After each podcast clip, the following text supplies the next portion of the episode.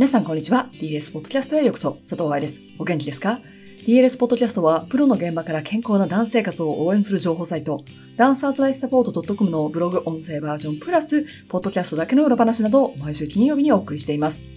先週、先々週と、ポッドキャストでは、ダンサーのタイムマネジメントについてお話ししてきましたね。そこで話に出たオーディションツアー。2018年に日本から実際にオーディションツアーに出たダンサーから聞いた準備や流れについての記事を今日はご紹介しようと思います。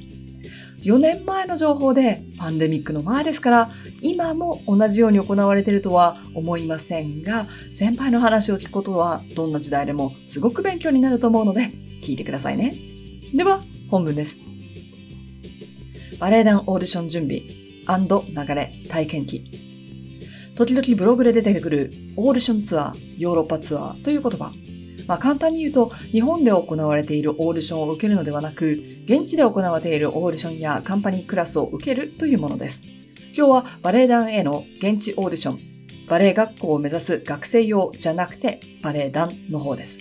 にフォーカスを置いて、実際にそれを体験してきた子の話を交えて様子をお伝えしていきます。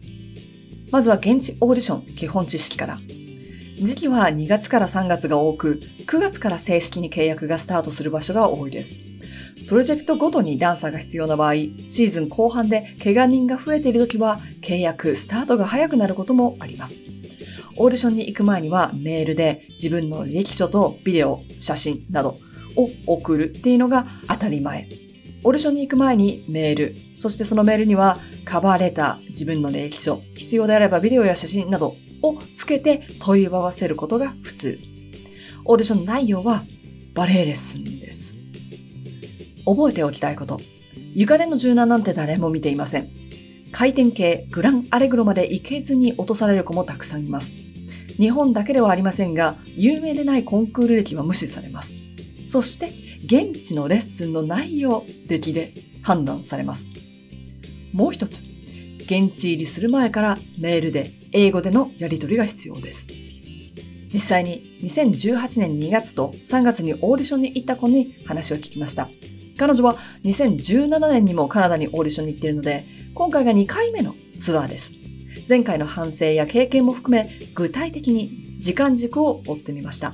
ただ彼女は今、日本のバレエ団にいるため、名前や詳細は伏せてあります。2017年3月、本格的にオーディション資金のためのアルバイトを始める。日々のレッスン費、交通費などで思ったようにたまらなかったと彼女は言っていました。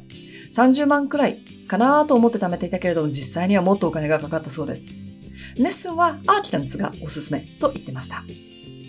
8月、オーディション用の写真やビデオ準備。スタジオを借りて家族に写真を撮ってもらったと彼女は言っていました。バレエ団によってはポーズの指定があるところもあります。CB、リエジメと言われる履歴書の顔写真を変えたらカンパニーからの返事が増えたという手応えがあったそうです。よって第一印象はすごく大事だということがこの時に分かったみたい。11月、バレエ団に CB やビデオを送り始める。締め切りから1週間以内に返事が来ることが多かったということです。それ以上待っても返事が来ない場合はダメだったということ。バレエ学校で CV やカバーレターの書き方を勉強しておいてよかったと彼女は言っていました。2018年2月、カナダ。2月15日に東京を出て、15日にトロントに着きました。16、17日オープンクラスを受講した後に18日にオーディション。そして19日にはもうすでに帰国の飛行機に乗っていました。3月、ヨーロッパ。3月1日に東京を出て、1日にストックホルム到着。2日目は観光して、3日目オーディション。4日目はマドリッドへ移動し、5日目にオーディション。6日にはもうすでに帰国の飛行機だったそうです。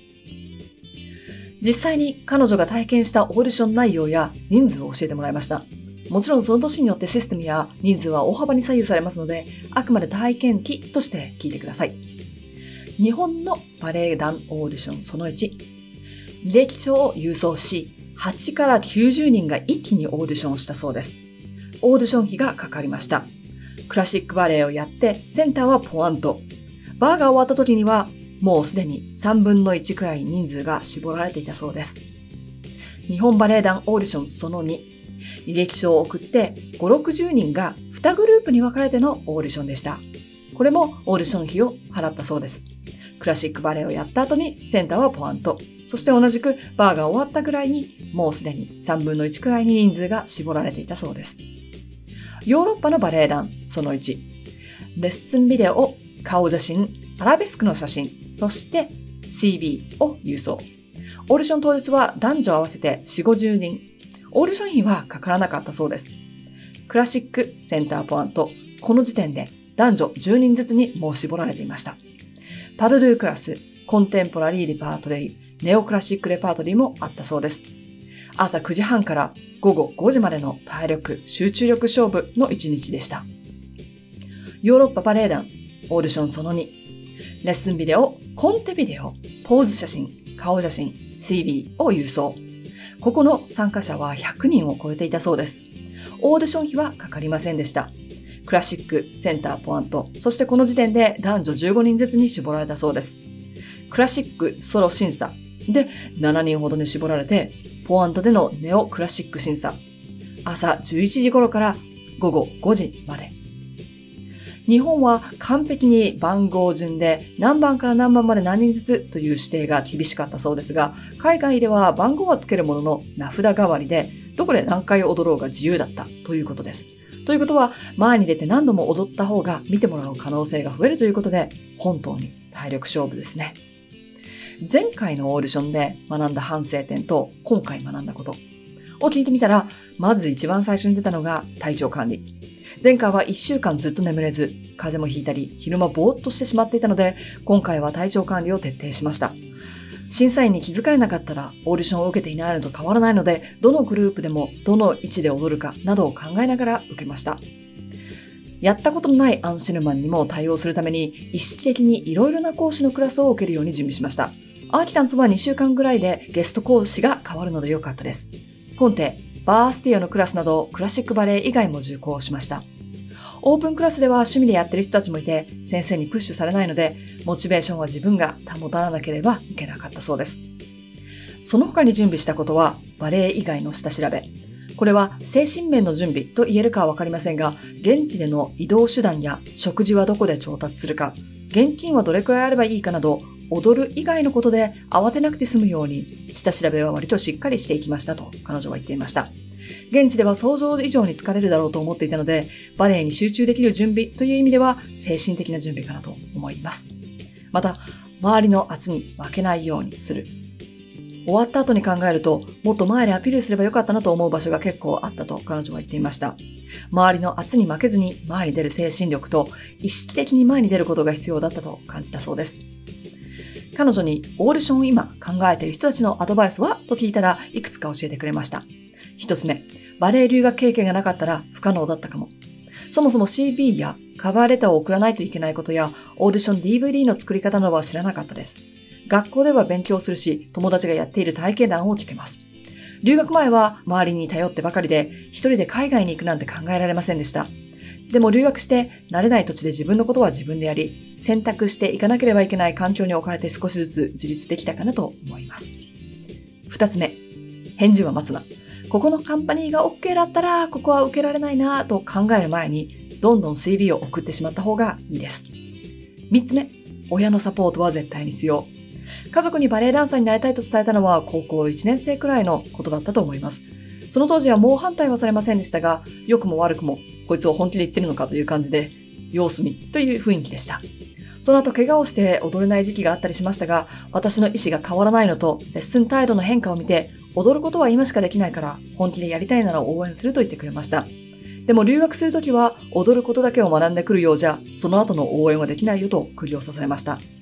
2年留学して私の変化がどう映ったのかはわかりませんが、海外オーディションには賛同してくれ、積極的に協力してくれました。一番最初に彼女にアドバイスあると聞いた時には、私は成功者じゃないので、アドバイスできる立場ではないですと言われました。でも、上に書いたように全てのオーディションで最終審査まで通過しているから、こうやって私たちに人数や内容を教えてくれているんです。100人以上集まったところからラスト7まで残っていることは失敗とは言えないでしょ？そして今彼女はバレエ団で活躍していますし。まだ海外で踊りたいという夢はありますと語ってくれた彼女。確かに今現在は海外の大きなカンパニー所属ってないかもしれないけど、次のオーディションには CV に今のカンパニーでの活躍をかける。つまり、もうすでにプロである経験を明記することができます。DLS 読者のために、みんなのためになるならということで、体験者しかわからない現地の情報を今日は教えてもらいました。今、プロを目指している彼女への情報になっていたら嬉しいです。いかがでしたか？こうやって体験談を聞いてみると、どれだけ基礎体力や準備、つまり学生の時からのタイムマネジメントが必要かが見えてきたのではないでしょうか。